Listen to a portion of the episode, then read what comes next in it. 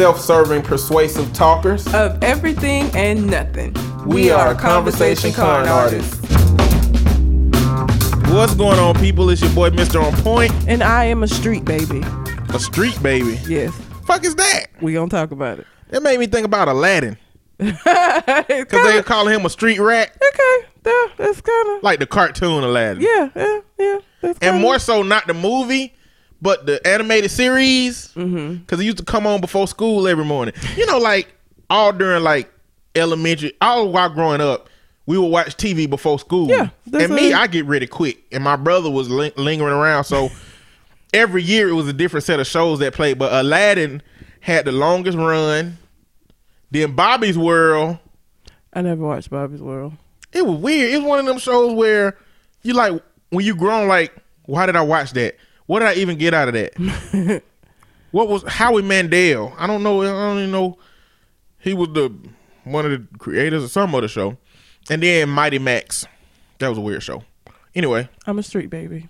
Also known as Calamity Red. Also known as Calamity Red. Yes. All right. Well, look. You can find me on Twitter and Instagram at Mr. MISTER_on point. And I could be found at red_calamity. Also, we are still doing the listener letter portion of the show. So if you have a question you would like for us to answer on the show, you can send it into our Gmail account, which is conversationconartist@gmail.com. Or you can find us on Facebook at ConversationConArtist. But I believe we're going to...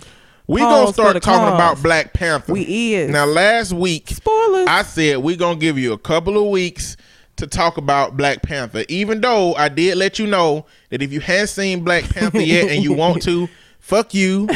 You ain't shit.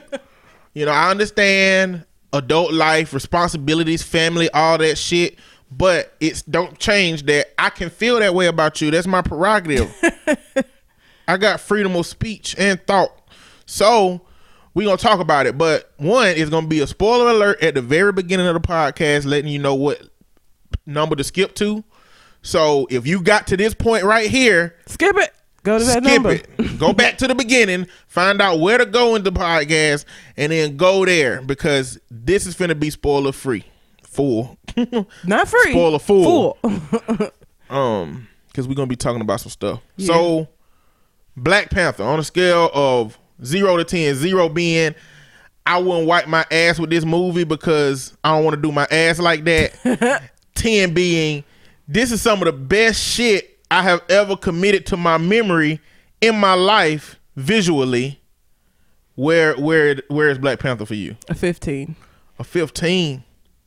It went over and above.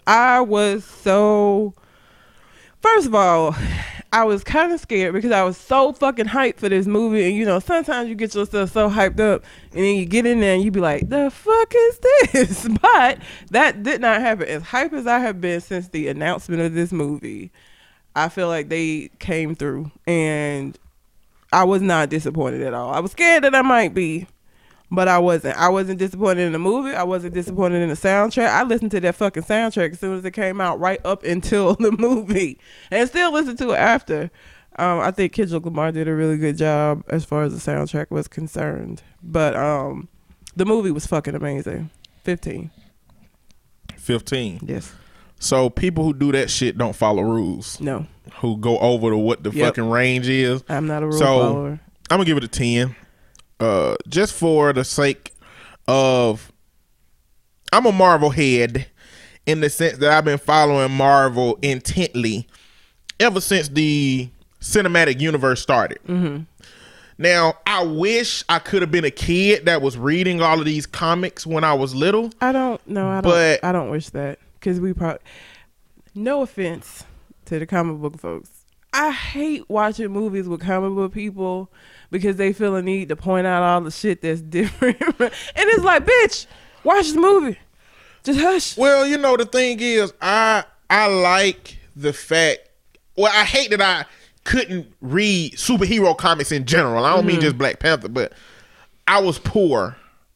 And not only that, but there was nowhere in my hometown where we were going to be able to buy comics. Mm-hmm. Online shit had not taken off. If you did not have a physical site to buy things from, and when you're from somewhere like Lynette, Alabama, you don't have a shop. I don't even think it was one in nearby cities close to us that we could shop at. Mm-hmm. You know, so even if I did read the comics, it wouldn't have been no weekly get the number 1 through 50 type shit anyway, because we didn't really go out of town a lot. My mama worked third shift, so she slept mostly during the day, you know. And not only did she sleep during the day, but she slept after we got out of school.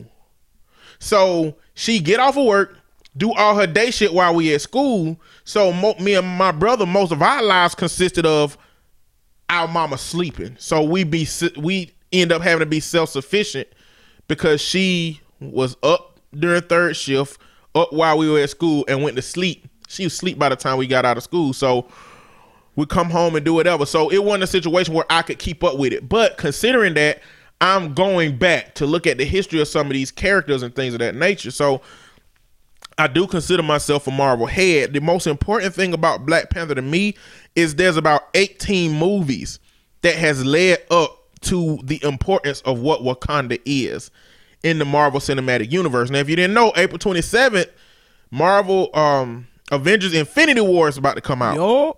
So Wakanda is a very important part of that. All of this shit has led up to Infinity War, and Wakanda is just a major component of that. So to be able to see that universe, that world, and know what it means in the context of this whole universe, that's what had me so hyped about this particular movie, you know, and it didn't disappoint. No. So for me, it's definitely a 10, because like, it's a lot of times you go to the movies and you watch the movie and you saw a movie, mm-hmm. you know, but it's very few times that you go to the movie theater and you experience something. Like, to me, this was an experience. Yeah. This wasn't a movie.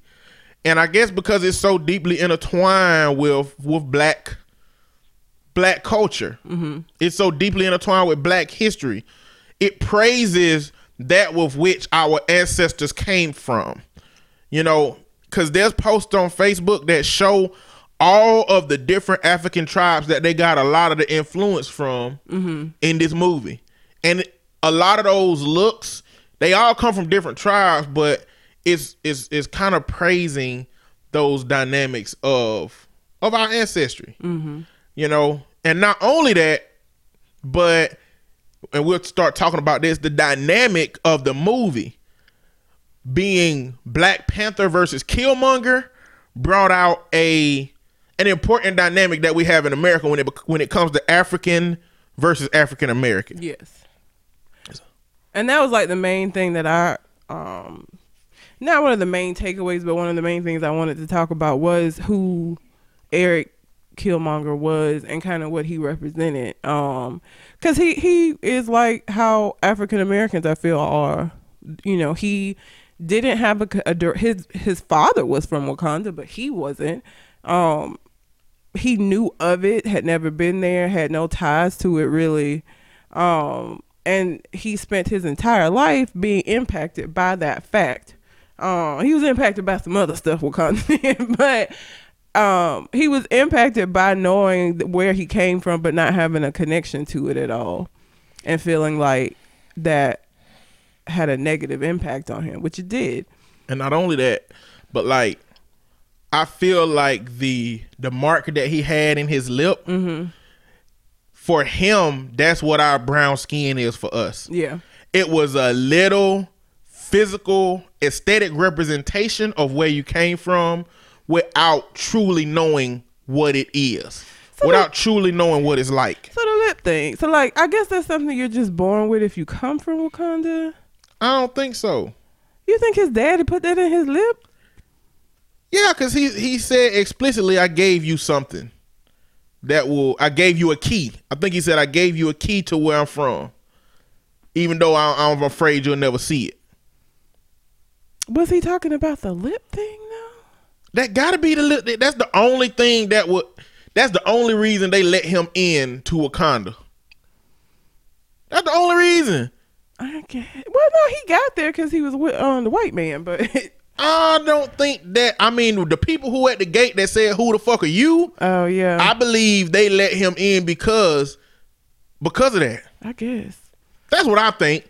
I don't think they would have let my black ass in. Like if I walked up, hey y'all, they would have shish kebabbed my ass out there. They got spears. I guess that's not the same as having the mark in your lip, but he had the necklace because that's how T'Challa recognized who he was or who he was possibly. So the necklace is level 2. Like the lip shit is level 1. The lip shit let you in at the gate. The necklace let your ass challenge. You know what I'm saying? Like you can't pull the necklace out day 1. Yeah. Well, again, he saw the necklace from a distance. It was like, what the fuck? How he get this? Or not the neck. I think it was the ring. The ring at the end of the necklace. But yeah, I was wondering about that. Like, did he tattoo that into his kid's lip? Like, okay. So it was a tattoo. They're tattoos then. I would assume so. Okay. I bet that hurt like a bitch. I bet it did. But I do like that dynamic. Yeah. And I mean, I like that Killmonger is not. He the bad guy, but he a bad guy that you understand why he bad. He ain't bad just cause for shits and giggles. You know what I'm saying? Like he a relatable villain. He was a very relatable villain, and you kind of felt like he was an asshole, but you kind of felt bad for him. And I feel like you feel bad for him in a way. We understand him a lot more because we are like him as far as knowing, having an idea of where we come from, but having no attachment to it because we're so far removed from it. That we're out of place now. We kind of don't have a place or feeling like we don't have a place. And I think that was a large part of where his anger came from. He felt like he was kind of abandoned by them, which he was. He absolutely was. And the thing is, like, he was so heavily impacted by oppression. Mm-hmm. And not only his oppression, but the oppression that he saw his people experiencing around the globe. And those were his people. I think that because he was born, I feel like Wakanda, they were very self-contained. Like they were aware of things that were going on, but outside of Lupita, it didn't seem like they were, their main goal was self-preservation, like their space. Killmonger felt like all of the people that he encountered that were being oppressed, he felt some kind of a connection to, or he felt more of a connection to them than he did to the place where he actually was from. I think the crazy thing about it is Lupita and Killmonger, Lupita's character, I keep saying. I can't remember what her name was. The African names. Killmonger is easy to remember, but and T'Challa. They had the same vision. They did. They had the same issue. Yep. The exact same issue they both had. You know, she could have been a Dora. She could have chosen to be a Dora and stayed on Wakanda and only left when, you know, she left with whoever the king was at the time. But she decided to go out and do what she could individually to help oppress people. Another dynamic that was played in this movie that is very, it's blatant and subtle, but the scoffset tradition. You know, they have people that in that movie that are intent on tradition, like M'Baku, his character, and his tribe, the Jabari, were intent on not living off of that technology and valuing the tradition that comes along with Wakanda, with him scoffing at Shuri, who didn't give a fuck about tradition at all, you know? So that's another dynamic that was played. But I'm going to ask you an unfair question. I'm going to see what kind of response you got for it.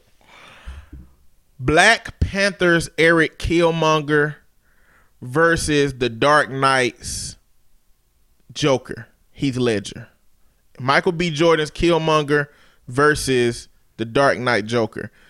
Arguably to me, as far as superhero movies go, the best acted villains from my perspective. Oh, okay. Which one edges out for you? I don't know if you even care about Dark Knight like that, but this is a question that came up for me. I'm gonna have to go with Joker. Only because Heath Ledger played the fuck out of that role. Like he died for that shit. He died. I mean, he really did. Like he got so entwined in that role. Like it was creepy how good he was and how believable as Joker he was. Not that Michael B. Jordan didn't do a good job, but like anytime I think villain now, Heath Ledger's Joker is who I who I go to, because he just did, he played the shit out of that part. He was creepy as fuck. And I remember reading like the cast was kind of creeped up because he wanted to stay in character, so he was in character whether it was rolling or not, and he creeped the shit out of everybody. Like he did the shit out of everybody. I would have to go with him. Okay, I would have to. So I'm gonna say for me too, Dark Knight, Heath Ledger's Joker edges out over Michael B. Jordan because of one, how it was acted, and two, because of how it was written. But I like Killmonger. I like Killmonger. Yeah. Like, yeah, I was about terrified of the Joker in that movie. Like, if I was in any situation where the Joker would have been around me, shit. I was like, oh, hell no. You know, but I like Michael B. Jordan's Killmonger better. Like, just even how he was talking. Mm-hmm. Like, yo, I just think that shit is fly. Yeah, he was like, I'm just feeling it. I'm just feeling it. He's like, I'm just feeling it. I was like, oh, okay. And then look, notice when you watch Black Panther, man, when Killmonger come into the situation, he changed the whole soundtrack at Wakanda. You kept saying that during the movie, but it was like it got more hip hop. He changed the whole soundtrack. There. It was more traditional with Chad Boseman's version of Black Panther, but when Killmonger became the Black Panther, it's like what am I trying to say? It's like an old school band that play their own instruments, you know, where they got all the instruments and their own drums versus using a beat machine. It's like Chadwick Boseman Black Panther Wakanda was old school instruments, and Eric Killmonger's was beat machine. Yep. They changed the soundtrack like a motherfucker on that. Yep, they did. The whole time that he was in Wakanda, yeah, he just like, and he was so fucking ruthless. Like when Claw had his girl, I'm thinking he gonna shoot Claw to save the girl. He like shot that bitch in the head and was like, okay, that wasn't even the moment to me. Shit. That wasn't even the moment to me where I thought he didn't play no game. I know what you talking about. When he picked up that lady by her throat, you do what the fuck I tell you. He said, when I say something, I mean that shit. I was like, oh, I mean, it's a million ways he could have said that junk. The way he said what he said, I was like, I ain't fucking with him. Like, I'm gonna follow orders. He was serious as fuck.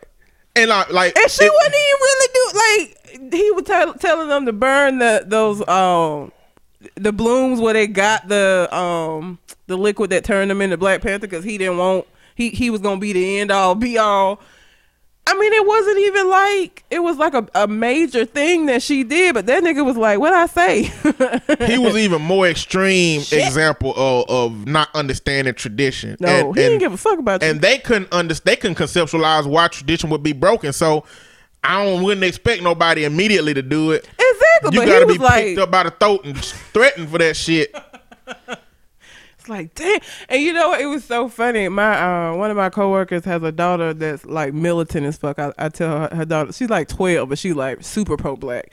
And she took her to see it, and she was like, everything was going fine, but then he picked her up, and I was like, oh, wasn't expecting that with my 12-year-old.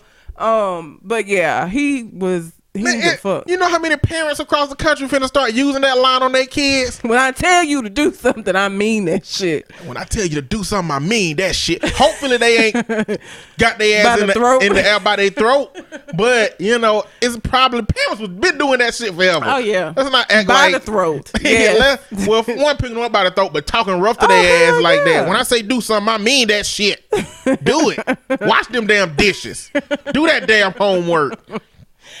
We know Killmonger was an enjoyable villain, and he was a villain that you could sympathize with him. Like, as the movie went on and you found out more about what happened, you was kind of like, all right, well, I mean, it was misplaced, right? The people who did this to him or that were responsible for this, it was only a handful of people who knew about the shit. Like, the rest of Wakanda had no idea this shit that went on, because T'Chaka had kept it hidden all this time. So they ain't even fucking know. All they know is this nigga that we thought was dead or gone then showed up and showing his ass. They didn't know. Look, I got a gripe about... I got some concerns about the movie that I want to bring up. Okay. Black Panther talks so damn slow. Yeah. He got too much space between his words. I hate to hear him giving a speech. When he was at the end talking about that at that summit. Oh, yeah. I was like, he talking so damn slow. I think that's Chadwick Boseman trying to make sure he get the accent right. I feel like that's what that is, him not wanting to fuck up the accent, because I could see that going left and being the fence. You know how you done seen actors do some bad accents of like Irish or whatever the fuck. So I think that's just him trying to... Well, you think they would accept the actor that can't get the accent right and talk slow versus get somebody who can talk fast? Everybody else in the movie was talking normal speed. Black Panther, from his character being placed in the Marvel Universe, been talking slow as hell. I didn't notice it that much. Like... I don't know. Bro, everybody else talk regular and he just talks so slow. That will be... And he didn't say this, but this is... I don't know why this... I think because I keep seeing memes and shit with it. There will be no challenge today. The challenge... Those scenes were really good. The fights that they had when they were not... They didn't have the essence of the Black Panther were really good. Him saving M'Baku life... and being kind of benevolent, being like, yo, just give up, dude. Like, let it go. Just relax. Killmonger whooped his ass, though. Like, he fucked him up. I don't know. You know, you start watching the movie and good shit happening, but it get a certain point where shit gotta go south somewhere. Oh, yeah. Every movie. Yep. Shit gotta go south somewhere. That was the moment. Except Disney movies. Disney movies is literally south until the last 5 minutes. Yes. But that was the moment when it went south, because he had all of that pain of that childhood and his daddy dying behind. He whooped the shit out of T'Challa. I was like, damn. And he threw that nigga over that waterfall. I was like, no. T'Challa was way too hyped thinking that he was finna win that battle. I don't know what that shit was about. I think he took for granted that he had beat M'Baku so easily. But that's, you gotta understand, Killmonger had a lot of anger behind that. Like, that nigga... Not only that, he had training. His man had military training. He had military training. Like, I don't know what the Jabari up there doing except barking like apes and shit. But he had training. Yeah. All them deaths he had on him. Oh, yeah. And so, just that anger, that this was the moment he had been waiting for. You know he finna bring it. And T'Challa just was not prepared. He beat the shit out of him. So I'm going to bring up another little observation. Forrest Whitaker, man, was like... I don't know why. I'm just saying. Listen, we all know Forrest Whitaker eyes a dialogue, okay? I was watching the Laugh Factory. They have a... They be putting clips on Facebook. It's a comedy club in California. Mm-hmm. And this dude said, he did some Forrest Whitaker jokes, but he had a whole dialogue about Forrest Whitaker and he was like, I'm tired of seeing Forrest Whitaker have the same eye with new roles. Like, is he the same person in all these roles? Oh, you were the last king of Scotland yesterday, but now you the butler. You know, he was like, I ain't never seen that nigga play a pirate. Like, why would he play?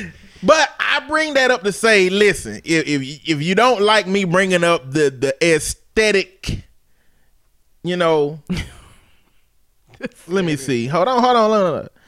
The aesthetic special components of a person's being. Oh my God. Then gotta be mad at everybody else making jokes about this man. But they had... I just wondered. So the actor that played young him, his eye was like that too. Mm-hmm. I just wonder what they put on the screening for that. Or did they just know? Like, did they go to Google and put black actors with left fucked up eye and found him and said, we'll just go directly to him? Or did they have like a casting that say, hey, if one of your eyes is fucked up for this audition, you know, it'll help? Or his eye might be perfectly fine. No, his eyes like that. That dude's eyes like that. Did you look him up? Okay. His eyes like that. So they knew enough about Forrest Whitaker's eye. They didn't say that shit. Like, I wonder if Forrest ever bring that shit up. I wonder if he was like, listen, if y'all use a motherfucker that I fucked up for my likeness, I need to get paid extra for that shit. Or maybe he didn't know. When he saw the movie, he said, they chose a nigga with an eye. I wonder. I don't know, man. I'm just wondering. But not only that one, but T'Challa's daddy. Yeah, T'Chaka had a horrible glass eye. It just was rolling around doing what it wanted to do. Cause that wasn't his real eye. It couldn't have been. That couldn't have been. I don't know. Eye. It looked like a glass eye. I'm pretty sure that. Which was one? What you mean? The big one. Whatever one was rolling, going where I couldn't tell it rolling like that. But I don't know which side of his face is the right one.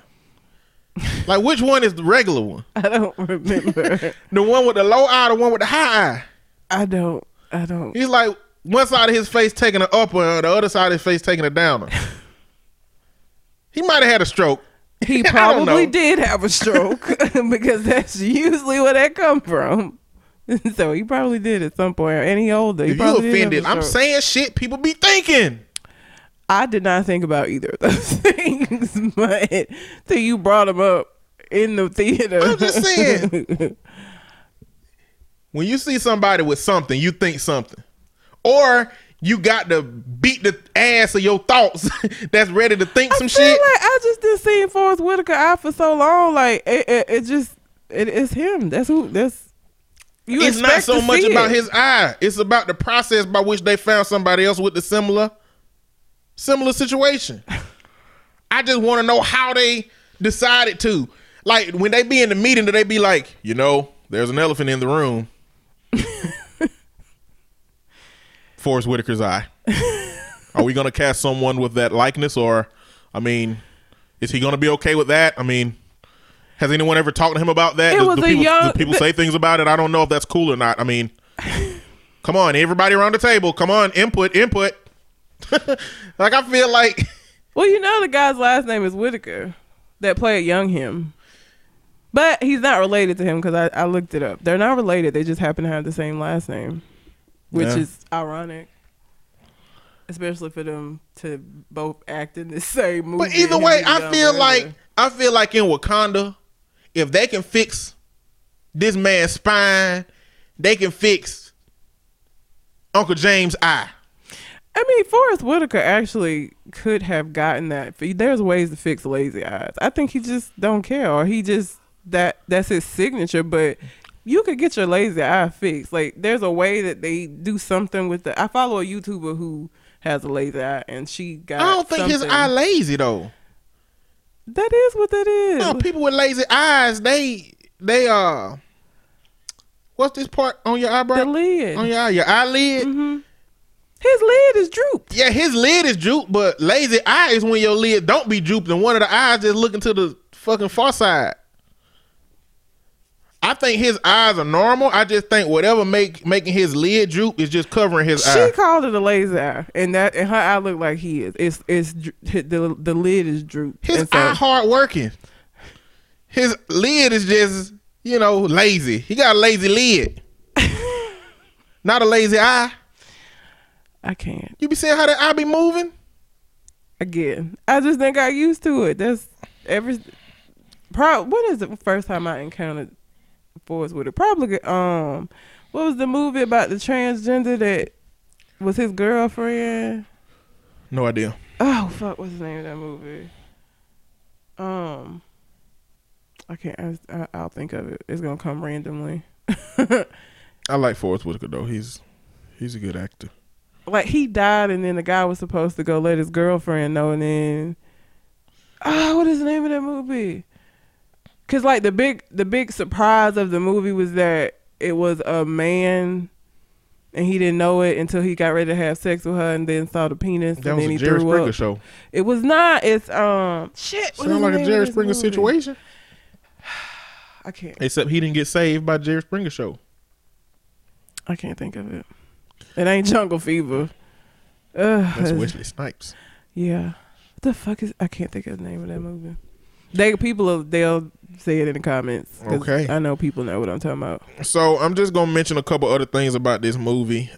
We got black girl magic going on all up and through that, and the fact that the Dora were as strong as they are, but were still submissive to the king, shows that because black women have this stereotype that we just don't give a fuck and don't listen and are not able to follow the lead. And most of the people who make those arguments are motherfuckers that couldn't lead you to water. So I just like that they were able to be as strong as they were, but still be submissive and show that it's possible. I challenge that though. I challenge that because you say submissive to the king, but Okoye made sure she said submissive to the throne. Yeah, because he told her ass to stay in that ship at the beginning. She came down and saved their ass. Well, she came down when she saw that she was needed. She didn't just come down anyway and be like, nah, fuck that, I'm going anyway. But generally speaking, from what you said, submissive just ain't a good word to me. I don't like that word. That because it's that word that men expect women to be so that they can be powerful by default. Well, that's the thing. That's why I like this movie, because it shows a different definition of that word, because T'Challa was not one of those dudes, you know what I'm saying? Like, he wasn't one that felt like they abusing this power or feeling like he just needed to tell the women what to do just because he a man and they women, you know what I'm saying? Like, so I feel like this was what submissive actually is. That she was submitted to the throne, not because when Killmonger got in that role, she stayed while everybody else is like, when Lupita and Angela Bassett escaped, she stayed because she was loyal to the throne. So I like it. Submissive in this case, I feel like, is what submissive actually is. Submissive by these men's standard is not the fucking. It's not what it is. I still feel like the word submissive is just bullshit anyway. As it pertains to men versus women, I think submissive is bullshit. I think it's just Bible shit that is oppressive in the sense that... It can be oppressive. That's what I'm saying. I don't feel like the Dora were oppressed, but I still feel like they were submissive. It's oppressive if you use it that way.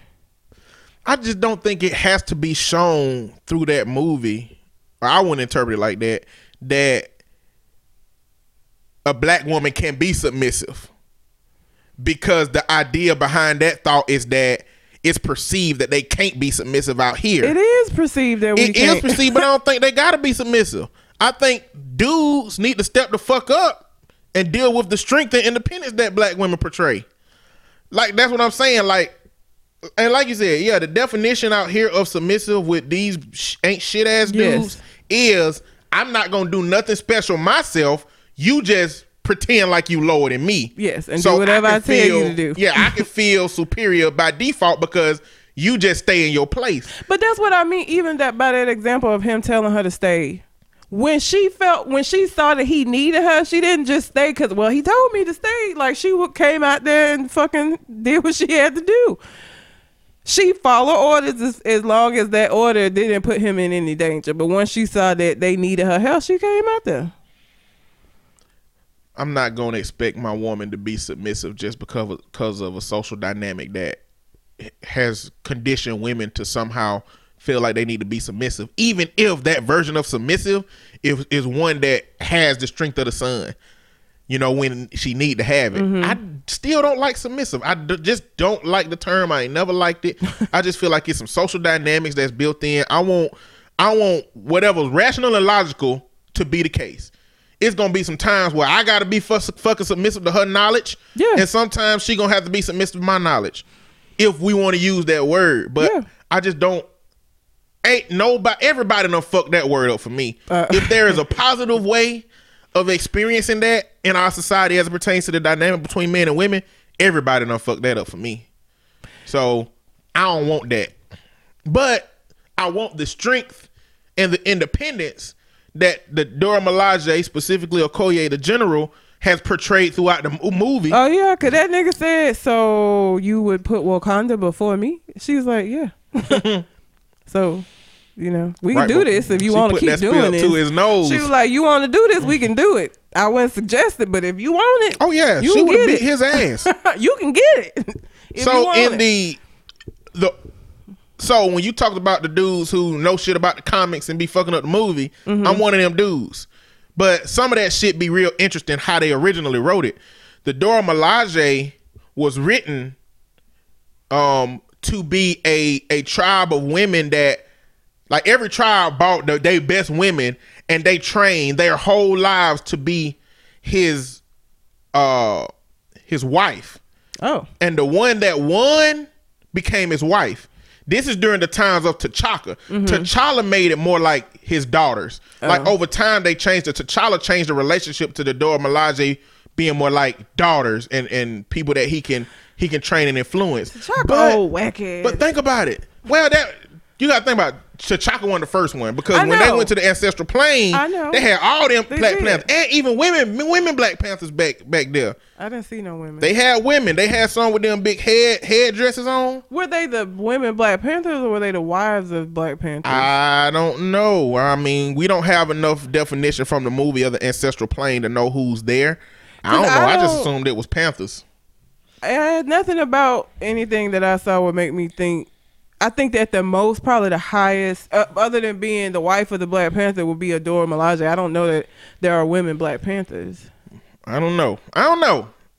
But it was women back there. I thought that I would assume that they was just the wives of the. Because I would assume if you the wife of the Black Panther when he died, and when you die, you get to go where he at.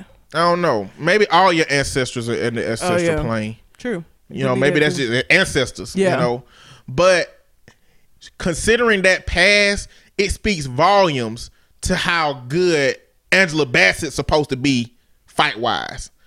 They not gonna bring that shit up in no movie, but considering the time that she became his wife. Oh, so she whooped all their asses. She had to whoop all their asses to get to be his wife. Yeah. So that shit's interesting to me. That's believable, especially with Angela Bassett. Couple more things.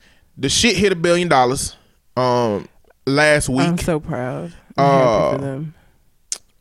And this just means a lot for the Marvel Universe. It was anticipated that the Soul Stone was going to be in Wakanda, and I don't think that it's not in Wakanda. I think it is in Wakanda. I just think that this movie didn't focus on that. Yeah, because they got one more stone to get, and when you see the trailer for Infinity War, a lot of that shit's taking place in Wakanda. So it's like the last stand for whatever's going on is in Wakanda. So he doesn't get the last stone because he got the. Is it? It ain't a glove. It look like. I don't know. I don't know. He got a big ass glove on when he getting all the Infinity Gauntlet. It look like a glove. It's around his wrist. It's a gauntlet. I know. What the hell is a gauntlet? A glove? You know the shit that knights used to have. It's a gauntlet. I thought a gauntlet was a. I don't know why I was thinking. I'm thinking a goblet. She keep doing the cup gesture with her hand. I'm like, what the fuck are you doing? Like, you know how you hold a wine glass? I'm sitting here like, what the fuck you doing with your hand? You was thinking of goblet. That gauntlet. Okay, I'm back. Because I was like, it's a goblet. That's what I was thinking. Okay, yeah, Finley gauntlet. Put all stones on it, and you got the fucking ultimate power. And I don't know. I expect a lot of people to die in Infinity War. I hope a lot of people die. Because I don't care about spoilers. I'm going to watch it anyway. I'm not going to spoil it for you. But I will say that the people that I've seen that are supposed to die are people that I don't give a fuck about anyway. I hope a lot of people die. Like, it's characters that I don't really care about. It ain't a spoiler if everybody got access to the trailer and it ain't a full movie. It's not in the spoiler. Subjective. It ain't in the. It's not the spoiler that I got. This wasn't from the. Obviously, they don't tell you who's gonna die in the trailer. I think they're using what happened in the comic, maybe, and saying who died. Maybe I don't know. Oh yeah, everybody died. Everybody died in the comics. Okay, well I don't know where this came from, but the people that they say are gonna die are not people that I give a shit about. Anyway, everybody died. Damn near everybody died. So I want everybody to die. I want them to figure out a way to resolve it. I want to see people die. There will be dying, but it ain't gonna be everybody. Anyway, that's Black Panther Speak. I hope it didn't spoil anything for anybody, but if it did, you did that shit to yourself. We gave you more than enough warnings to take your ass over that part and not get these spoilers. You're not gonna talk about Killmonger's Hotep moment? Oh, slave ship. That ain't even hotel. It's a little hotel-ish. That ain't hotel. To die behind. Yes, it is. No, I don't think that shit is hotel. That shit is real. I'd have been like, save me. So what we're talking about is that he got stabbed. T'Challa stabbed him with his spear, and he was like, we can save you. We'll get Shuri. And he was like, no. He was like, I bury me in the sea with my ancestors because they knew that it was better. Death was better than bondage. I was like, God damn. Like, okay. Yeah.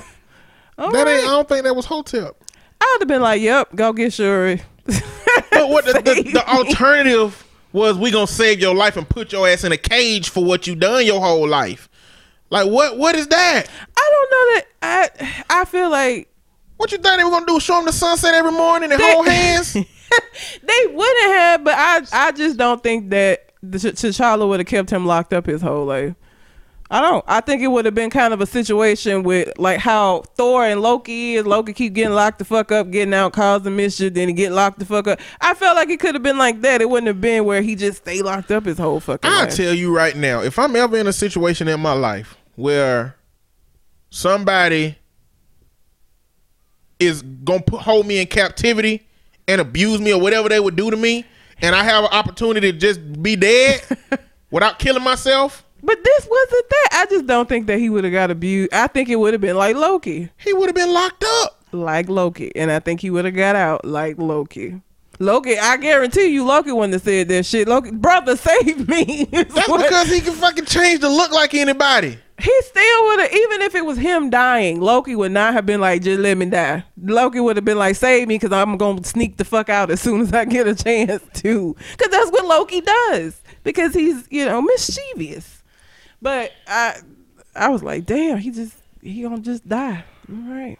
I think it was the right move. I would have been like, go on, save me. For the character. I don't. No, it was the right but move that's for just the movie. How pro he just that line was. I was just like, well, damn. That's what he been talking about the whole time. I know, but you know how. And the crazy thing is, he said like my ancestors.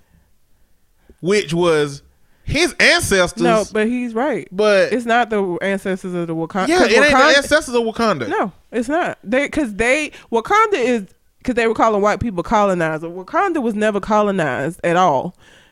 His ancestors were the people that got colonized. So yeah, he right. His ancestors, not theirs. Their ancestors on the ancestral plane because they shit never got colonized. Damn. So no, that was an accurate statement. They weren't. They were his ancestors, because his mama was of that. I mean, his dad was from Wakanda, but his mama wasn't. Or was she? I don't know. I don't know who his mama was. Yeah, she was. She was from America. Okay, so she's an American. So he right, his ancestors, because they were his. Wakanda was uncolonized, which is why it was so fucking cool. That was another thing I liked about it. Is just how far ahead they were because they had never been colonized and because of the vibranium. But one more moment that made me realize how bad the Dora Milaje is, right? When they knocked on that door and Uncle James said, "It's some bald headed Grace Jones looking bitches out here." I don't think he said bitches. He didn't say bitches. But then he said, "They're not gonna knock again." I was like, oh shit! Get into it.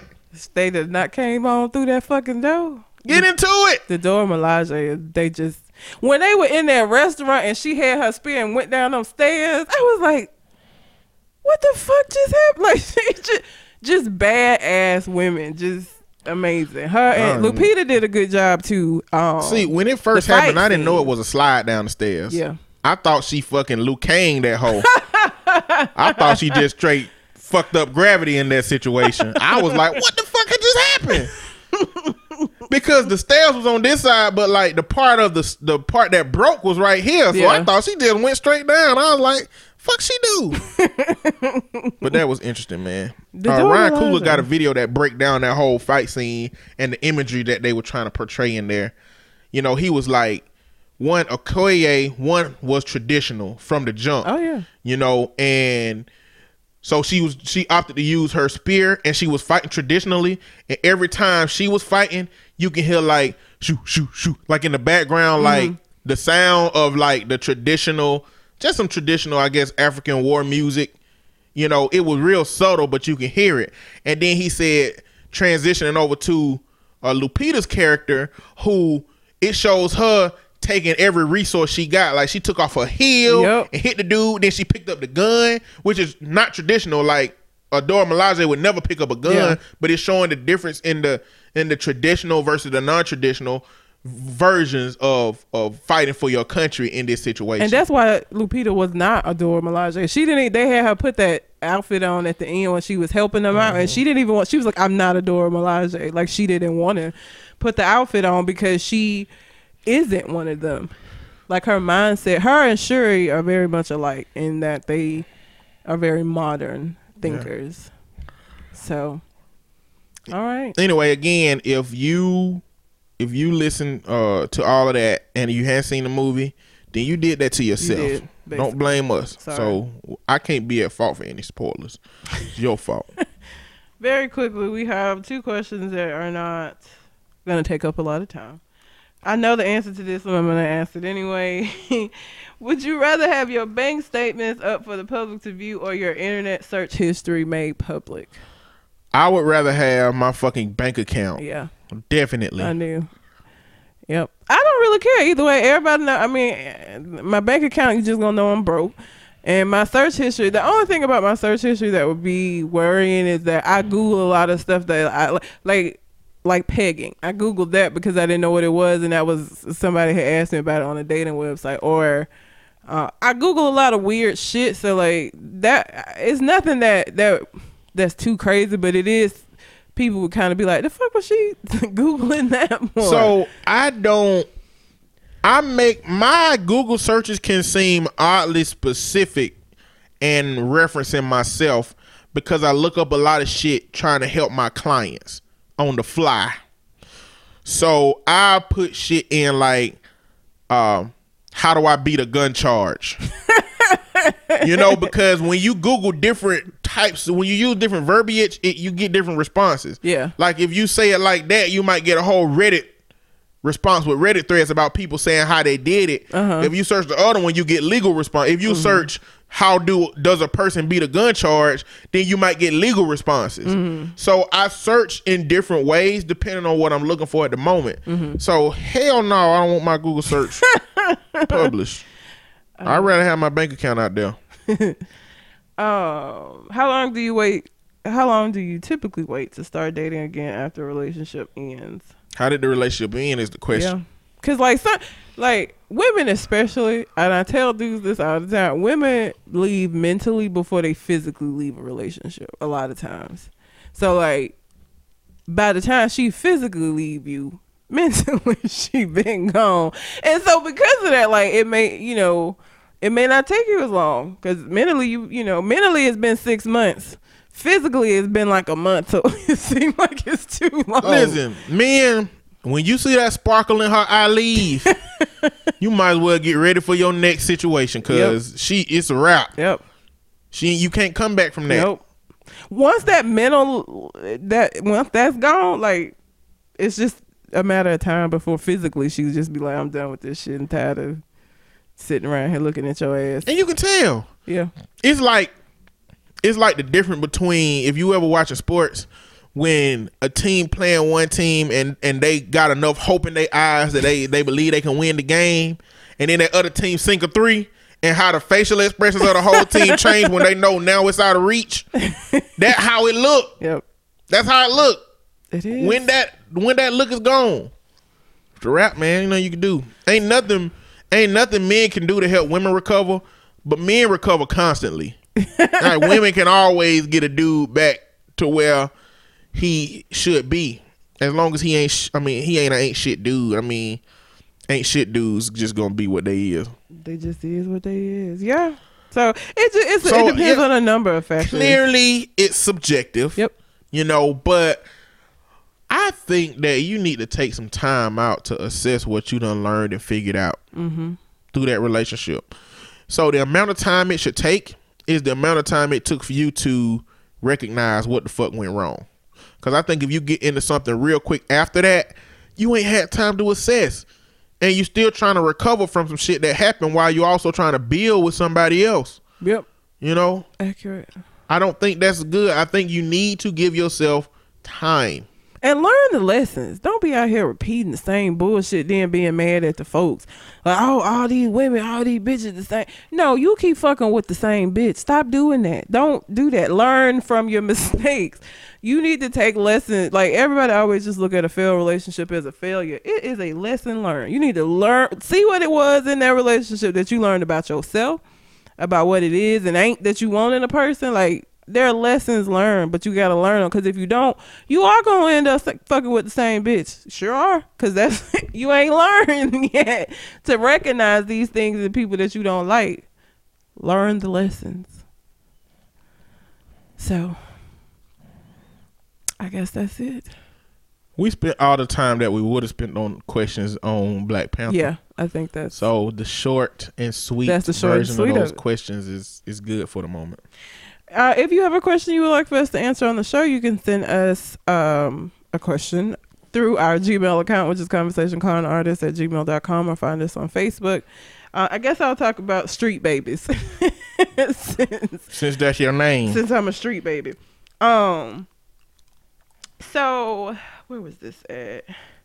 There was a 17-year-old mom in New York, and then it's New York streets. Okay, anyway, who has been charged with endangering the welfare of a child after her infant son was found crawling in the middle of a busy street. Police were first notified of the incident after a video circulated on Facebook on Friday. After that, an investigation was immediately started. Upon locating Ford, she and a relative insisted to police that they had no idea how the child became unsecured. Ma'am, where's this baby? That baby can't even hold her head up hardly. You got on New York Street. You know, I think the baby was crawling. I mean, if the baby crawling, it can hold his head up. Doing some kind of little scoop. Yeah, I guess the same thing's crawling. Just that. Do you? An article came out, I think, like last week. New York is the dirtiest city in America. And you got your kid crawling around and fuck on the street. Hey, what don't kill you make you stronger. Here you go with this. Babies got they strong ass immune system. No, they don't. They don't have immune system. They build it up, but they don't have one. So they do. They don't. They have a developing immune system. They have a developing immune system, which means that they're more susceptible to shit than we are. They more susceptible to it, but if they survive it, they develop with the ability to endure that shit. If being the key word in that statement. Because did the baby die? Answer the question. No, the baby didn't die. Then the baby is a stronger motherfucker for that. So it's all right that the mama had the baby crawling around on the streets of New York. I'm not saying put your babies on the streets so they see what the fuck they made out of. I'm not saying put your babies on the street to see if they got what it takes to be, immune to the streets. I'm saying that if your baby end up on the street, there is no reason why a baby would end up on the street without you putting their ass on the street. If your baby end up on the street, pick their asses up. Go call DHR. And your baby's stronger now. The baby is stronger now. There's no reason why a baby would be on the street. A toddler, maybe. If the toddler was toddling around, they feel okay. But a baby that can't walk, the only way that baby get on the street is if your ass put that baby on the street. Ain't no way. There is no way. So you put your baby on the street if your baby happened to get on the street. Why would somebody do that? I don't know why because she won't even, they don't have the video posted. She said she advised officers that the infant was secure in the rear of a vehicle that she was in when they left the location on Bleecker Street. A short time later, she looked to the back seat and found that the child was unsecured. So you telling me this baby that can't walk got out of their car seat, got out of the car and got on the street. That's her story. She talking about a grown man. How the hell a baby do that? How a baby do all that? That's her story that she gave to the police. But she's 17. Then why 17-year-olds don't need fucking babies? This is why. One of the many reasons why. As a 17-year-old, you need to be worried about prom, not keeping babies off the street. And then who filmed the video? Like, okay, let's say that happened. Let's say miraculously this baby was able to get out of their car seat and get out of your car. Who filmed the video that was circulating on Facebook? Was it you? Did you think it was funny? Was it a handheld camera cell phone video? It's a cell phone video. Guess somebody who can't get to the baby. Well, I guess somebody, probably what happened is it got circulated on Facebook. Somebody that lives in New York contacted authorities. Authorities looked at the video and somehow found out who the mama was. Because they said once they found out who she was, they went to her house. So I'm sure somebody like had common sense and stuff. Because I'm sure there is a lot of people on the video talking shit or laughing, but one of the people contacted the police, it seems. I tell you right now, if I see a baby in the street, I ain't picking it up. It's a trap. Especially if it's a white baby. That's definitely a trap. This is a little black baby. Just like the dude that, what was the dude? What did he say? That dude who had found them girls in that house. He didn't find them in the house, but it was just one of them last crazy viral videos where the women were being held captive and they got out and they ran to a black man. Yeah. And on the interview, he said, I knew something was wrong because two little white girls run up to a black man. You know something wrong. So if it's a white child, it's a trap for me, or it's just not good. Like, what if that baby had been called in because they was kidnapped and I go pick the baby up? Hey, where your parents at, little baby? And the police pull up like, get on the ground. Put the baby down. Is this a baby that's been kidnapped? Now I'm a kidnapper. No. Black babies either. No babies. Crying Game. The name of that movie with Forrest Whitaker is called The Crying Game. Who was crying? Him when he found out the white that this lady had a meat? Because he threw up. Like, he had been kissing her and, like, wooing her. And I forgot what happened. I guess he went and took a pant. I can't remember. But he was so disgusted and like went and threw up. But he still liked her. That movie's weird. So this is a transphobic movie? It's not a transphobic movie, but like if you're expecting a vagina and you go down there and it's a penis and you know that you've been kissing all on this, you might be a little disgusted by that because that wasn't your intent. You thought this was a girl the whole time. I don't think that's phobic. That's just like, the fuck is this? Phobic would be if he knew and was like harassing her, being mean. He didn't know. He thought she was a girl the whole time. And Forrest Whitaker dated her. Is it actually played by a woman? Nope. It's a man. I can see that it's a man from this cover. Jason. He was also in Stargate. I don't know if you've ever seen Stargate. He played the god Ra on Stargate. But yeah, it's a man. And the movie, I will say, especially like back then, because the surprise, nobody knew up until that point in the movie that this was a man. So like the audience found out with him. And so that was like the big talk about The Crying Game at the time that it came out, was that, oh shit, it was a man. She was a man this whole time. I can see a lot of scenes where this looked like a woman. Mm-hmm. And she like sang in a bar and... Jawline ain't strong enough. He's a very, his name is Jay something. He's a very... Jay Davidson. Yeah. A very, what is it? He's not gender neutral. What is it called when people... Oh, what the fuck? I can't remember shit today. Androgynous. He is a very androgynous man. And so, yeah. But The Crying Game, that's what it was. Because Forrest Whitaker got killed and... The white man promised him that he would go tell his girlfriend. And then when he found the girlfriend, he like started falling for her. And Forrest Whitaker didn't say nothing about it being the two. So like he met her and like thought she was nice and they start hanging out and he found out like... I can't really say nothing right now that's not gonna sound horrible on my end. I can't. Crying Game. That's a part of me want to talk about how deep relationships are with people and how you can have conflicted feelings. Like you see that shit on Jerry Springer where people say I'm a man and people get mad, but a lot of them be all right with it. Like, well, you know, I love you. Well, he still liked her. That's what I'm saying. He was very conflicted. Like even after he found out, he just didn't know what the fuck to do. I think he slapped her ass too. He may have punched her. And that's what I'm saying. That's what I'm saying. Like, how if a meat flop out, we got a situation. I'm gonna let you know right now. Especially if it's bigger than mine. See, now we got a real big situation.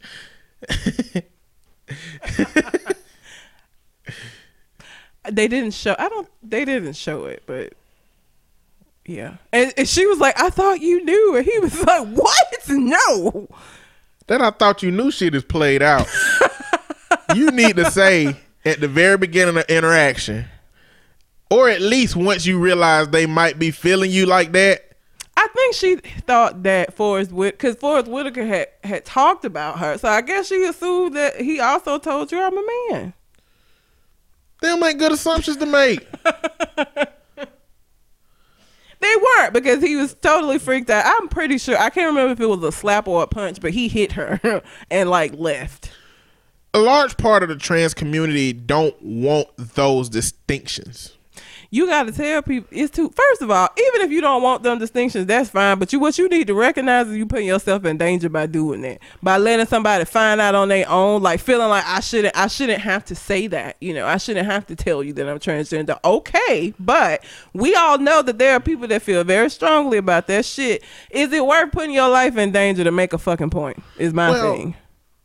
In some contexts, you are putting yourself in danger. Yes.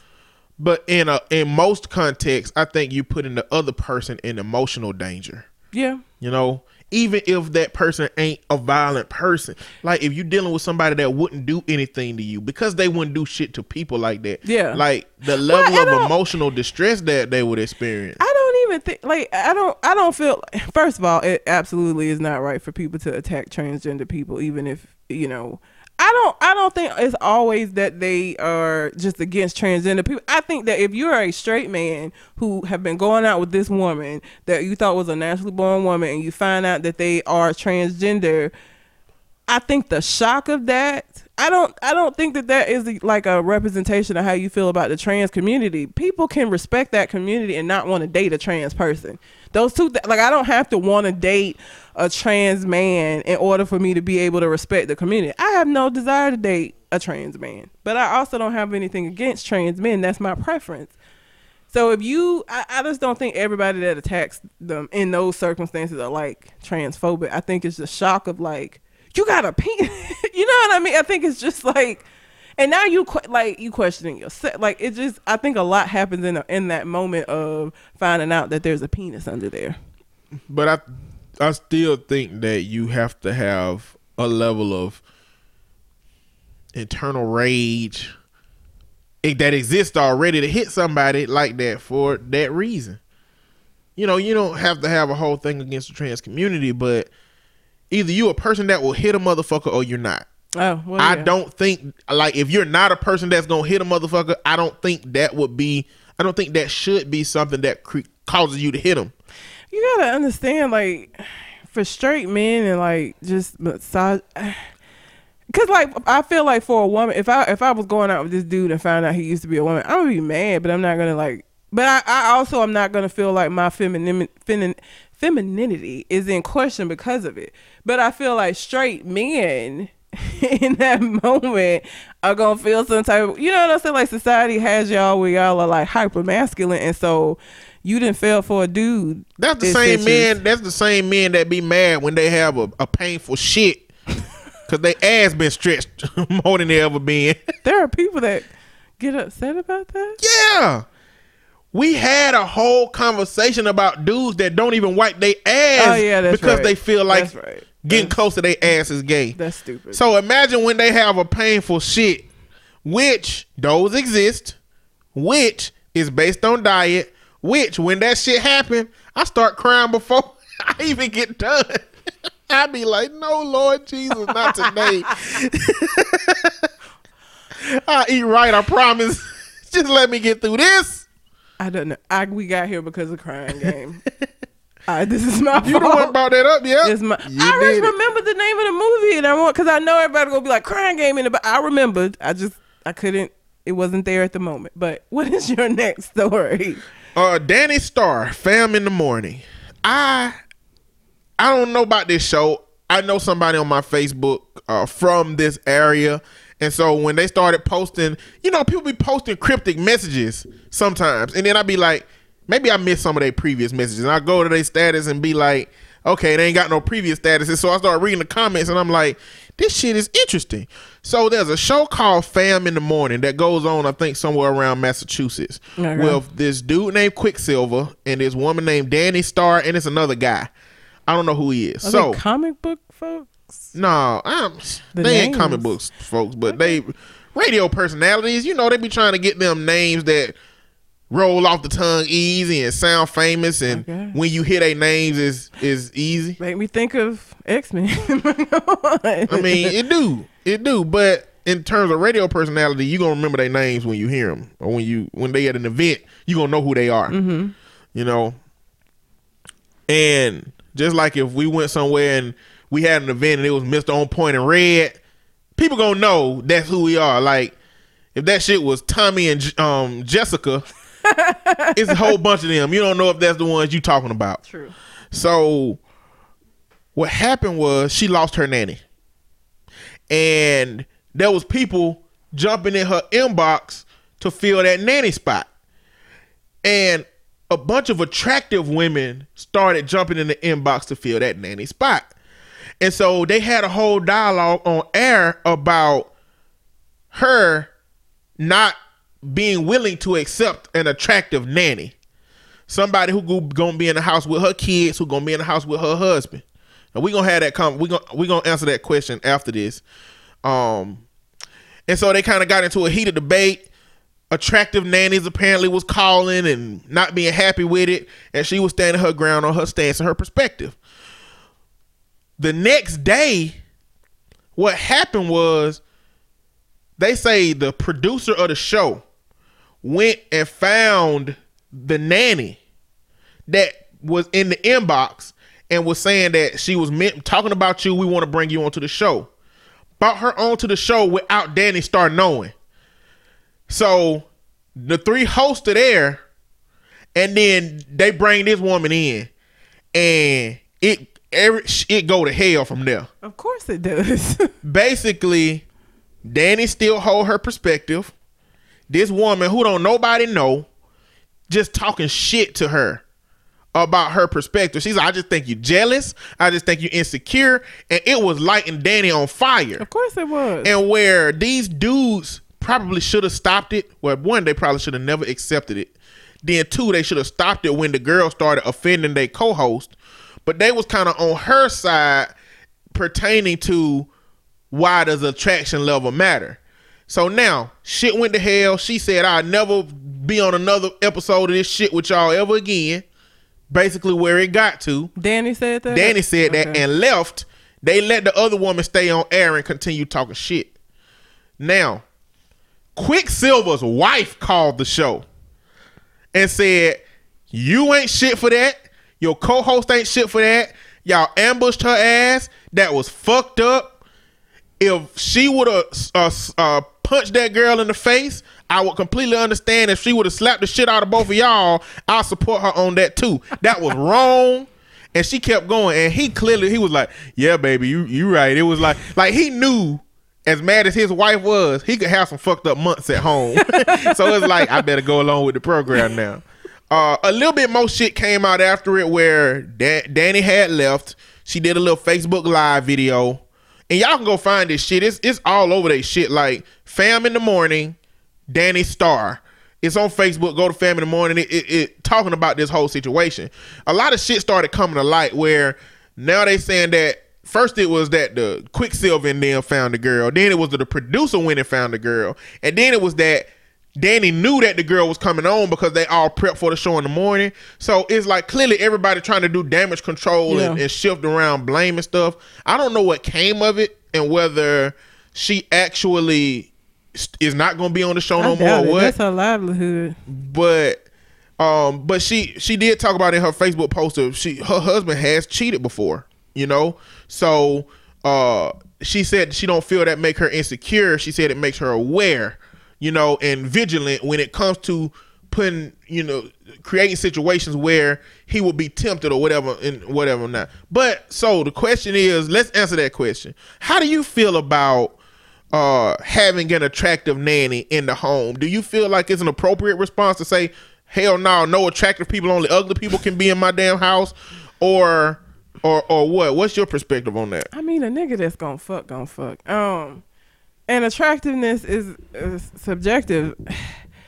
I think that it makes sense, because I was gonna say he must have been cheated before. That's my automatic thought when I hear that she was that adamant about not hiring somebody that is attractive. Because to me, it's like, first of all, I just don't want to be with nobody that I gotta take them kind of measurements with, because you know this nigga work.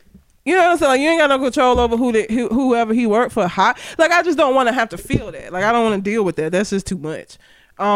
So, you know, I get her wanting to save her marriage and stay, and, you know, they got kids, obviously, if they have a nanny, but I wouldn't want to be in no situation like that. I don't know that. I guess maybe you would lower the odds if it's somebody that ain't as attractive, but, like, if your husband is a cheater, any woman that he spends a lot of time with and a nanny there is pretty regularly, it's possible for him to have sex with her.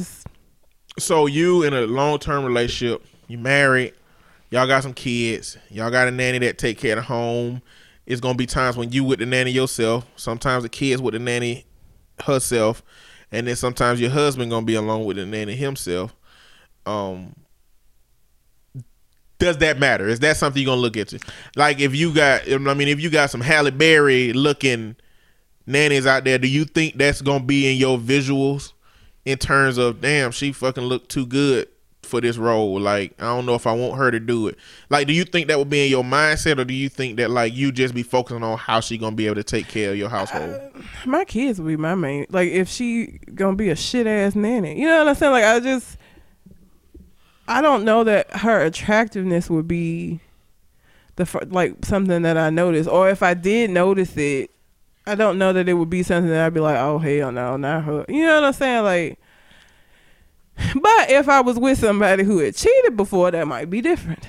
No, it wouldn't be. No, we wouldn't be together. Yeah, exactly. Y'all wouldn't be together, so that would be your situation. No, that would be your reality. It wouldn't, because I ain't. But for this reason exactly, the reason why, because everybody's always like, well, Red, you know, you got to be willing to work. No, this is exactly why I say I wouldn't stay with somebody that cheated on me, even if we had kids, because this woman is having to cater things in her life, trying to account for or be vigilant in him not cheating on her again. So you gotta pick nannies based on whether or not you think your husband gonna fuck them. I'm not finna live that life, because you can't keep it in your pants. I'm just not finna do that. I'm not finna be suspicious. I'm not finna be checking your phone. I'm not finna be having to decide how I'm gonna pick a nanny based on her fuckability. I'm just not finna do that. I'm not finna live my life that way, because you done fucked up. I'm sorry. Is there a level of building that you and a man can do that after he cheat?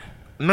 Oh. Is there a level of building that y'all can do? Like, y'all building up and he cheat at certain point that cheating becomes something that you gotta measure is worth leaving or not? No. So at the beginning of your relationships, you need to tell a nigga, I don't give a fuck what we got. I don't care if we got 10 kids. I don't care if we done built the bank account.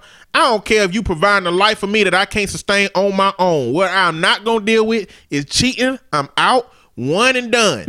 And it's because I have been cheated on, and I have become the let me check his phone. That shit don't feel good. It doesn't. I don't want to be that person. And so I just... And I know that I'm not going to trust you again. I don't want to be with somebody that I can't trust. And I don't feel like it's my responsibility to fix shit now. You fucked up.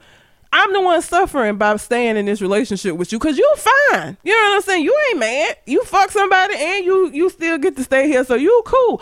I'm the one that has to adjust my life now, and I'm the one that has to adjust my perception of you, and I'm the one that's going to be dealing with this insecurity and distrust that I don't feel like it's right. Why should I have to deal with that? Because you can't keep it in your pants.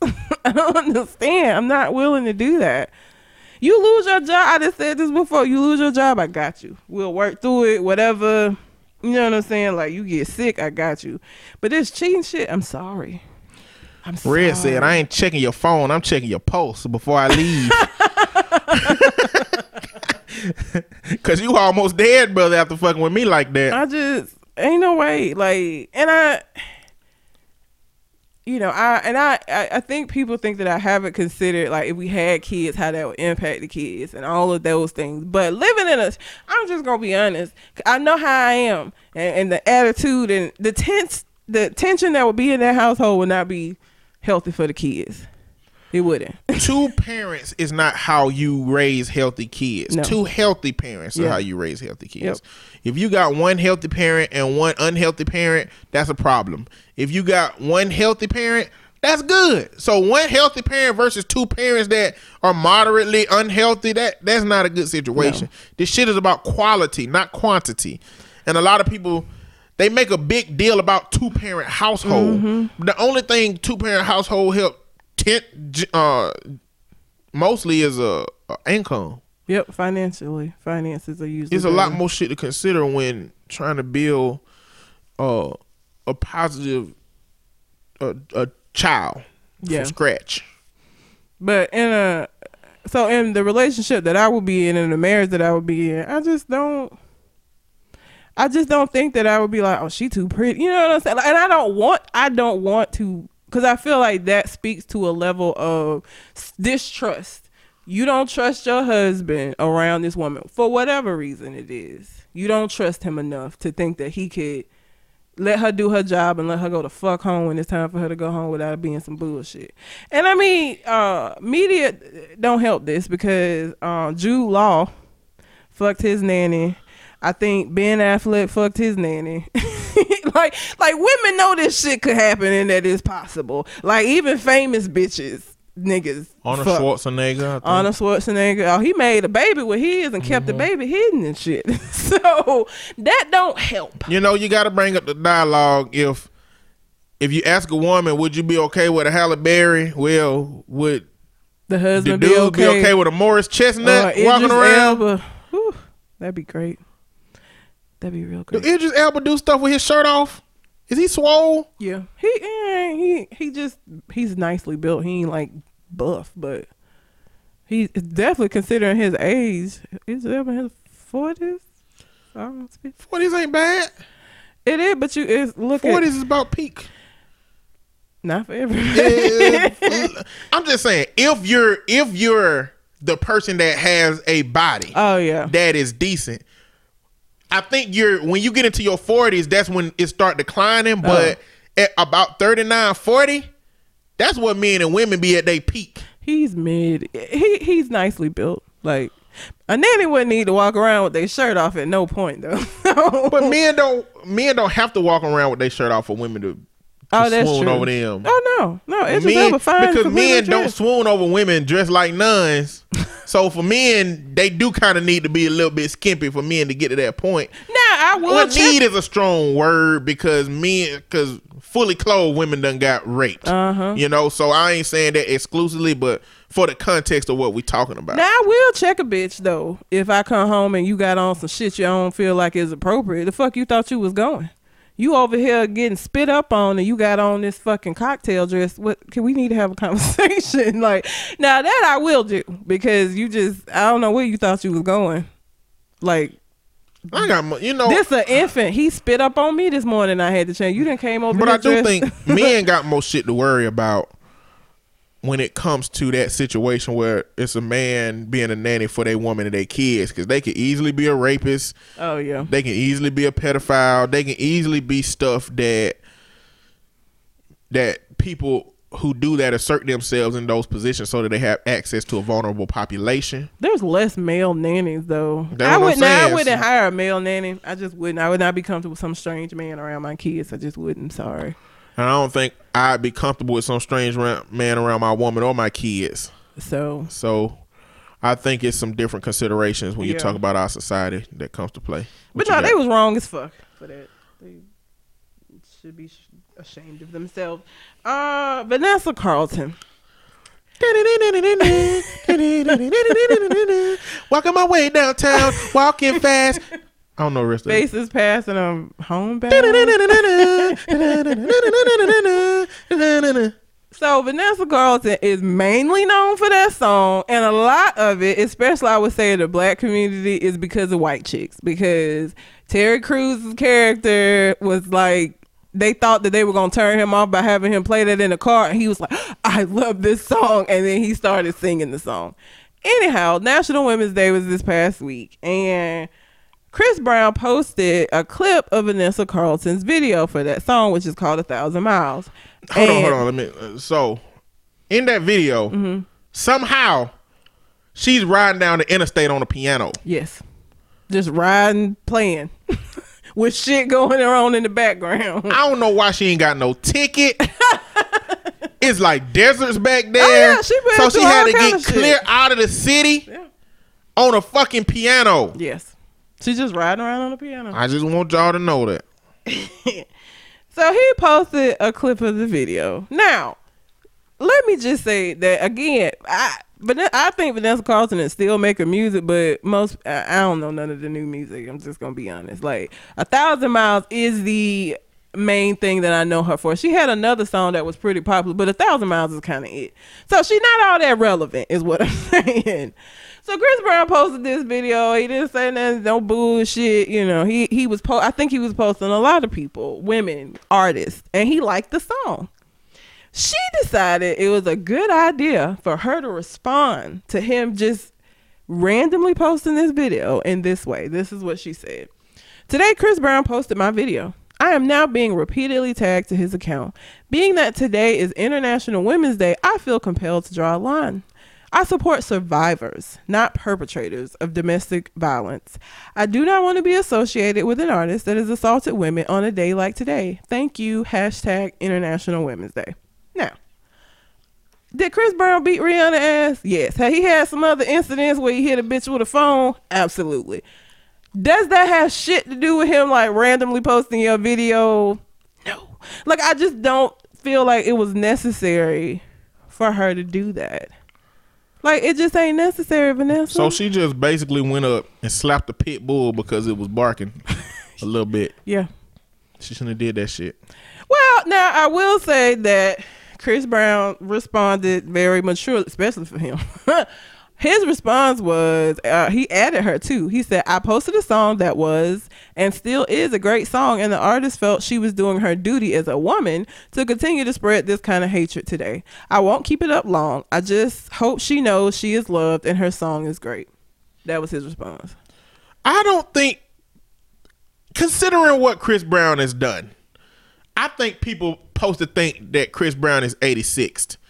I don't think people understand that Chris Brown is here and his fans are very adamant supporters of him and his bullshit. So that leads us to Vanessa having to take down her account because his fans came for that throat. They got in her ass. Like Chris Brown got like whatever a Bayhive is called, he got one of them. He does. It's just Rihanna that is called the Navy. I don't know what Chris Brown's is. I don't know if he's giving them. Well, a name. I don't think it don't have a name because it's still, his past is still tied to a positive portrayal of people that follow him. Mm-hmm. They just in the shadows waiting for your ass to talk shit.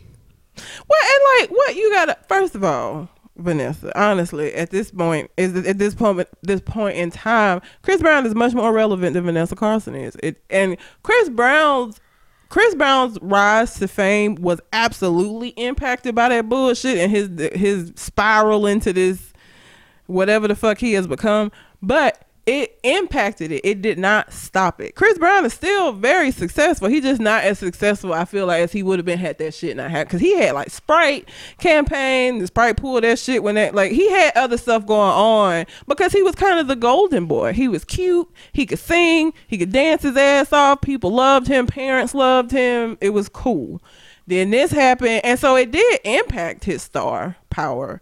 It did not completely snuff it out though, and so he still has fans and shit, and it just was unnecessary. If it had been me and Chris Brown and I was an artist and he posted my video and I felt that he's a woman beater, whatever, I'd have just kept it moving. Like, you felt a need to post this whole fucking thing? Like, we don't know Chris Brown has beat a bitch ass before. We know, everybody knows this. Have you heard Jamie Foxx Chris Brown story? No. You gotta have to listen to Jamie Foxx tell it, but he basically said that. And Jamie Foxx stories always start off with a component of jealousy, like who is this nigga think he is, you know? And so he was basically saying he was at a party and everybody was talking about this new dancing dude, Chris Brown, and you know Jamie Foxx don't dance like that, but he dance enough to you know challenge somebody when people hyping him up and stuff like that. And so he was like, this dude just dancing and stuff. And Jamie Foxx said, I come up there and I be like, he got loud, like, man, who is you out here dancing and shit? And he cleared the flow. He said, Chris Brown. He said, no lie, Chris Brown, from where he was at, jumped 12 feet in the air, did a backward flip, and landed in the same space, the exact same space where he jumped from, looking me in my face. He said, I bowed down to my knees. Like, Jamie Foxx is a good storyteller, but he got some stories, man, about T.I., Kanye, Jay-Z. He got stories about fucking everybody damn near. Lord. But that shit was funny, man. Chris Brown, like, I just... But listen, I still don't want this to feel like praising Chris Brown. Well, no. I don't give a fuck about Chris Brown, but I need to know when... And this is a dialogue I've been having internally. When it comes to people who have taken ownership of what they've done, when people have paid the prices that they're supposed to pay for what they've done, then as defined by society, you know, especially somebody like Chris Brown, he dealt with his legal shit. Yep. He's admitted that he did it. He took ownership of it. Louis C.K., he admitted what he did. He took ownership of it. He acknowledged that it was fucked up. When people pay the price for what they do, at what point can they redeem themselves? Because this woman who Chris Brown just posted a song that probably gonna bring her a lot more traffic than it have lately. Yep. She said, one, I don't want you posting my shit. I don't want you listening to my shit. I don't support you. And for you to do this shit on International Women's Day, it's disrespectful. Like, at what point can somebody redeem themselves? And the thing I'm thinking about it, whoever Vanessa, and this is the thing, it's so subjective. Whoever Vanessa Carlton's favorite motherfucker in the world is, if he do some shit like Chris Brown did, she gonna forgive him. Yep. Louis C.K., whoever loved Louis C.K. and they favorite people, they gonna forgive him. I feel like a Chris Brown is expendable for somebody like a Vanessa Carlton. Well, but she is expendable to his fans. They got in, like I said, she had to take her profiles down. I want to know, how bad do it really get? Because when people disable their profile, is it because the notifications on your phone been getting ridiculous? Or just turn the notice off on your phone. Or is it because the depth of the shit that they saying fucking up your self-esteem so bad that the best thing you could do is disconnect completely? I can imagine that it was probably the latter and not the former. Bro, when black folks come for you. They come for you. They come for you, and it's creative. It ain't gotta be racist. Like, I feel like when white people come for you exclusively, it's generally gonna get to racism. Yes. But black people been taking a fucking, however old you are, that's how many years crash course of roasting people you've taken in your life, whether you are the kind of person that would do it or the kind of person that wouldn't do it. Yeah. Oh, 1,000 miles interstate piano riding face ass. Like, I feel like a whole Twitter feed of that shit was going on. I'm sure it was. And she wasn't trying to hear it. Or people, like I said, I'm not going to sit up here and act like I'm a Vanessa Carlton fan, so I don't really know other than A Thousand Miles, and she had another song that was popular. I just can't think of it at the moment. And like I said, A Thousand Miles really blew up after White Chicks, after people, you know, because Terry I don't Crews, think so. You don't think so? That was a popular ass song before, because I knew that song when Terry Crews knew it. That's the crazy thing. I knew that song when Terry Crews sang it on White Chicks. I knew the song then. It was a very popular song. It definitely, that kind of shit would definitely blow up in the black community. Yeah. And because of something like White Chicks. A lot of black people that don't listen to like pop music, like what Vanessa Carlton makes, only know who you are and that song because of White Chicks, because they would not have heard it otherwise. And so if you feel us, I don't know how long Chris Brown is supposed to pay for that. You know what I'm saying? Like, Or how long people gonna keep throwing that up in his face every time? And he wasn't even doing nothing this time. You know what I'm saying? Like, that nigga didn't even do nothing. And it got thrown up in his face. And, you know, I just don't know how long is he supposed to have to deal with that? How long is he supposed to have to take every time he says something, not knowing if they're going to be like, well, you beat Rihanna. You know what I'm saying? Like, how long is that supposed to go on? Like, if you don't like Chris Brown, that's fine. If you just can't listen to his music because of an incident that happened like 10 years ago. Okay, I guess. But how long is that supposed to last where that's going to be getting brought up? Mm. I just don't understand it. I don't know. I just felt like that was really a reach, and she could have just not said nothing. Like, you didn't have to say anything. You did not have to post this long-ass little note. Like, you could have just went on about your business, and your Twitter would still be up. You wouldn't have had to disable it. It's ridiculous. Know. She probably shouldn't have did that. She shouldn't have did it. It was unnecessary.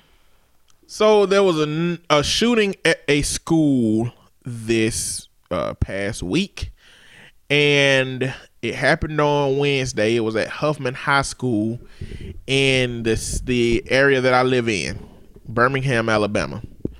And it probably hadn't got a lot of media coverage because it was not a mass shooting. Mm-mm. It was an individual, you know, shooting incident. What happened was this kid who the friends say he been having issues with getting robbed over the past few weeks, and so he had been coming to school with his gun. And on this particular day, he decided to show off the gun after this girl had saw it. It's reported that she asked him why he got his gun at school, and he pulled it out to show her, and he shot her by accident. And a few minutes later, he went to go put the gun back into his pants, and then he shot himself by accident. Now, that tells a particular part of the story. One, it tells the story of him not having trigger discipline. If you don't know, if you don't fool with guns, you never put your finger around a trigger unless you're ready to shoot it. You keep your finger straight ahead, locked away from the trigger until you're ready to shoot it. So this man pulled his gun out by putting his finger around the trigger, and then he put it back by putting his finger around the trigger, indicating that he has no training about these guns. And because of that, a girl lost her life. Yep. And because I'm in the community, because I'm a therapist, they had a community response for the shooting. And so they asked everybody that could be there to come. And I ended up in the classroom that her CNA program was. I mean, this group of girls, like, they were like family in this situation. Out of 65 classrooms that I could randomly be assigned to, I was assigned to one. And, you know, I don't necessarily believe in coincidences to that degree. Hold on, let me say that. I'm saying that wrong. I believe in coincidences to a high degree. But like this one, it showed me some things that I never would have seen otherwise. You know, it helped me learn some things I never would have seen otherwise. So a part of me is like, this coincidence intersects with the universe. You know what I'm saying? Like it taught me some shit, because what we did was we sat there and heard all the stories regarding that girl that her teacher, who is a nurse, and this group of girls, because they follow each other the whole three. They've been together for 3 years, and mm-hmm. She was finna graduate in May and go to college. And we talked to a teacher that he said fuck that dude, you know, and he told us about an interaction that he had with the guy. He was like, because I asked him, I said, When everybody found out who the dude that shot, was it a surprise or was it expected? Mm-hmm. You know, like, because and I was asking, because is this a kid that's timid and viewed as weak and perceived in a way where it was probably understood why he brought a gun to school, or was this an ego-filled, prideful ass dude who just feel like he been challenged out here, so he want to bring a weapon to school to protect himself. And the teacher was like, I had an interaction with him, you know, previously this year. He said, so when I first met this dude, he was helping teachers in the library move books. He didn't have to be doing that. He was helping them move books.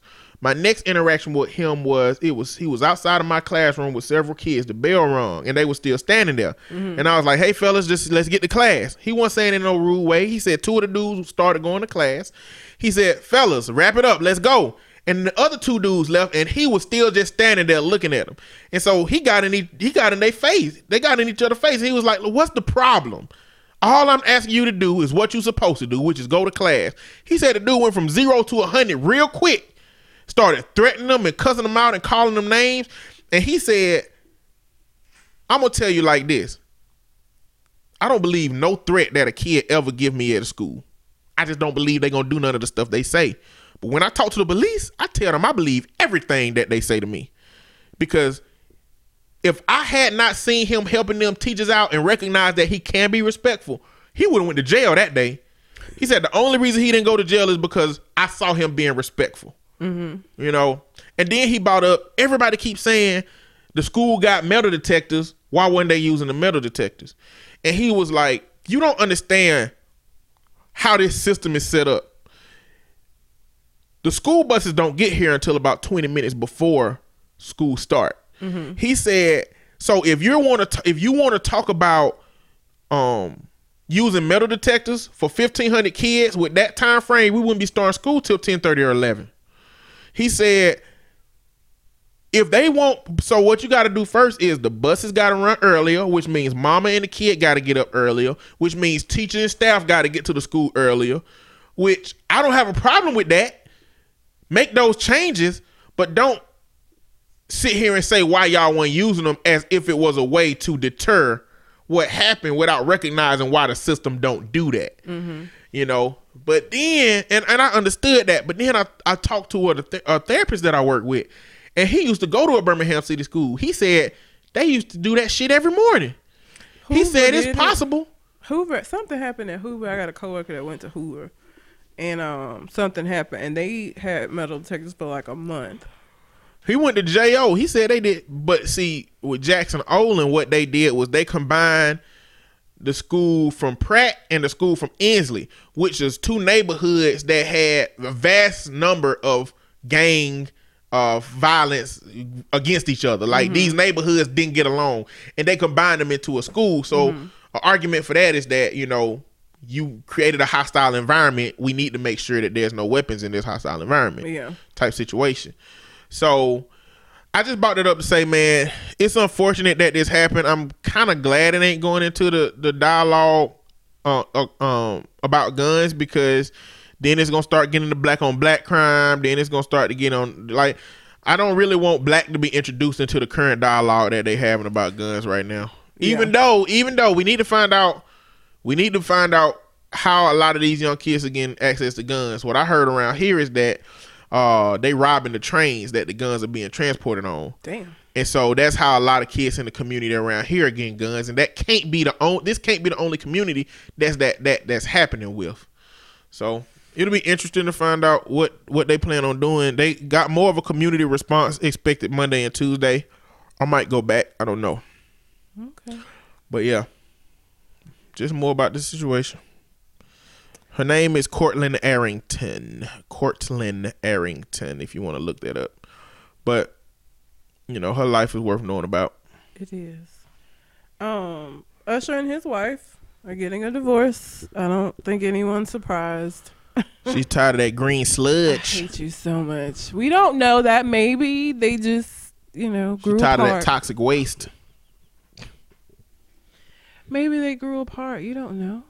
She tired of that steam and semen. All I know is they get. I imagine if you got herpes, your semen just smoke when it come out. Like, you know, Reptile from Mortal Kombat, when he shoot the acid at you and it just smoke a little bit. I feel like that's what happened. It burns. I hate you so much. They were only married for 2 years. They were together for longer than that, but the actual marriage was only 2 years. So I wonder what that, ain't she his manager? I wonder how that's going to impact. I don't know. No, that was the last woman, right? No, the last woman was his stylist. He always married. Yeah, this one was old too. That's what you do. You marry people in your vicinity. Not people that work for you. Shit. What you mean? That mean people. Oh yeah, you're right. You just have flings with them and then impact their future. Yes. And then let them the fuck go. That's what you do when they work for you. But I understand marrying people in the industry, but like the people that work for your manager, your stylist, like the fuck. Yeah, the other one that he had the kids with was his stylist, and then this one was his manager.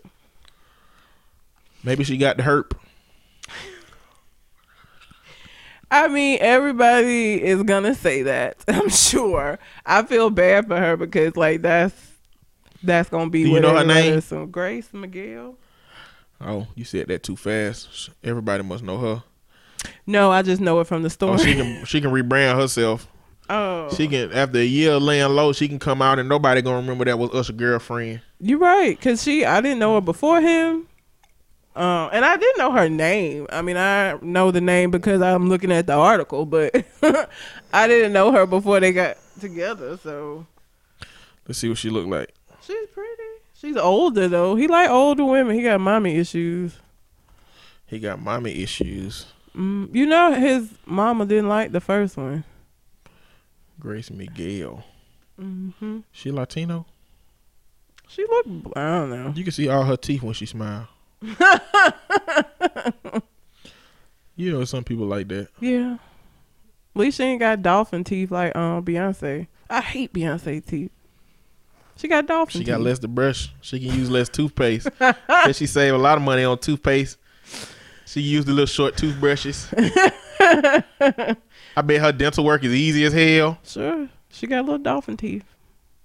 I don't know, but yeah, so they're calling it quits. Of course, everybody, I mean, even the Shade Room's title was Usher and wife Grace Miguel call it quits amid herpes lawsuits. Is that even still going on? Yeah, of course. They weren't settled? No. The heavyset girl that I was surprised that he was supposedly had like brought up on stage, she like said that Grace owe her an apology, which I don't know why you would feel like his wife owe you an apology, but okay, girl.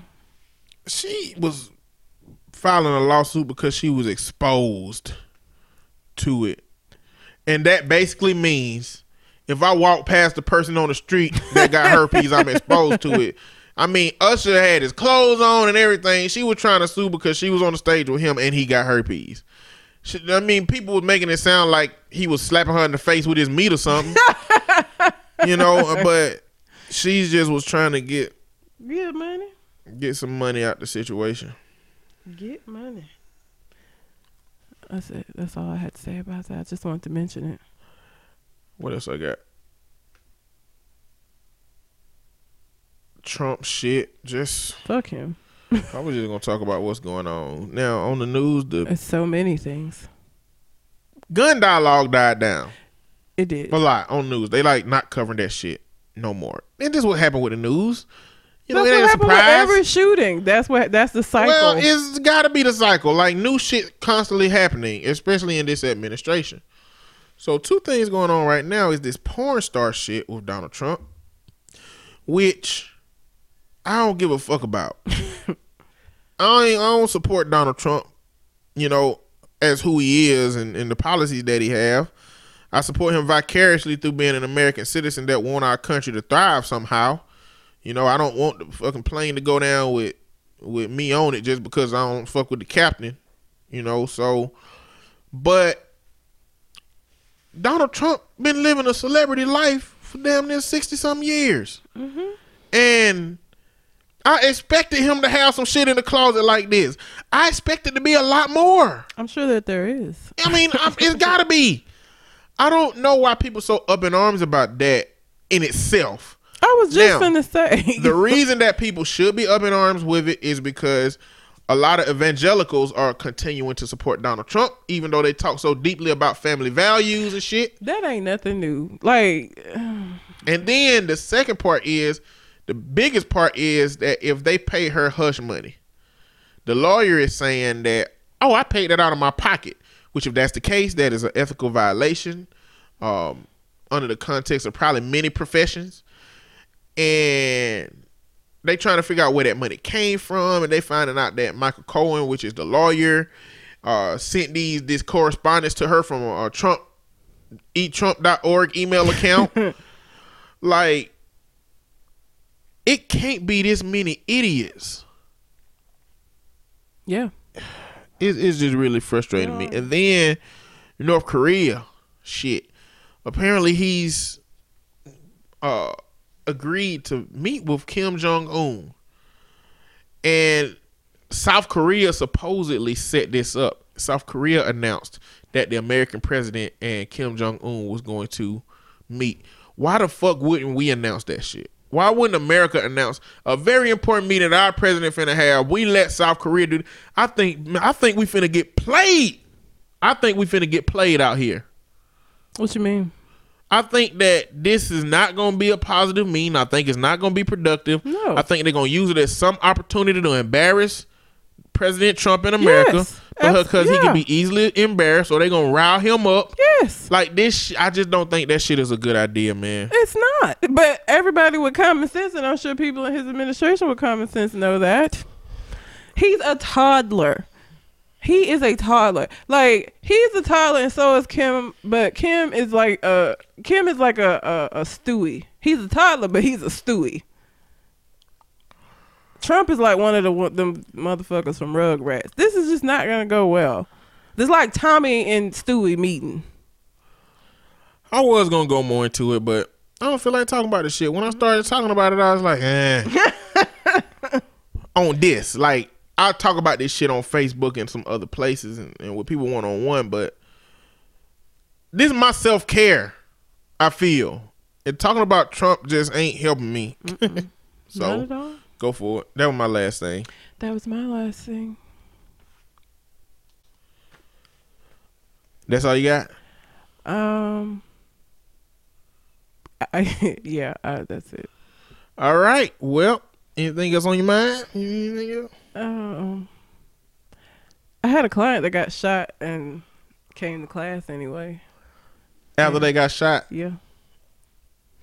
50-something years old, still trying to be a dope boy. I said, oh, okay. He must have got shot in the toe or some shit. In his arm. He had a cast on. Still proud and doing dumb shit. That's what dumb people do. Dumb shit, right? True. Not implying that your client is dumb. No, he is. But he ain't smart. He is.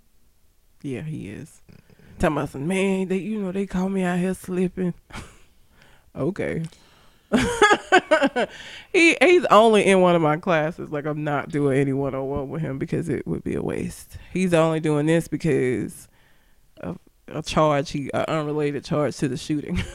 So, damn. He taking anger management. Whatever. Well, until we come to the next conversation. We out. Holla.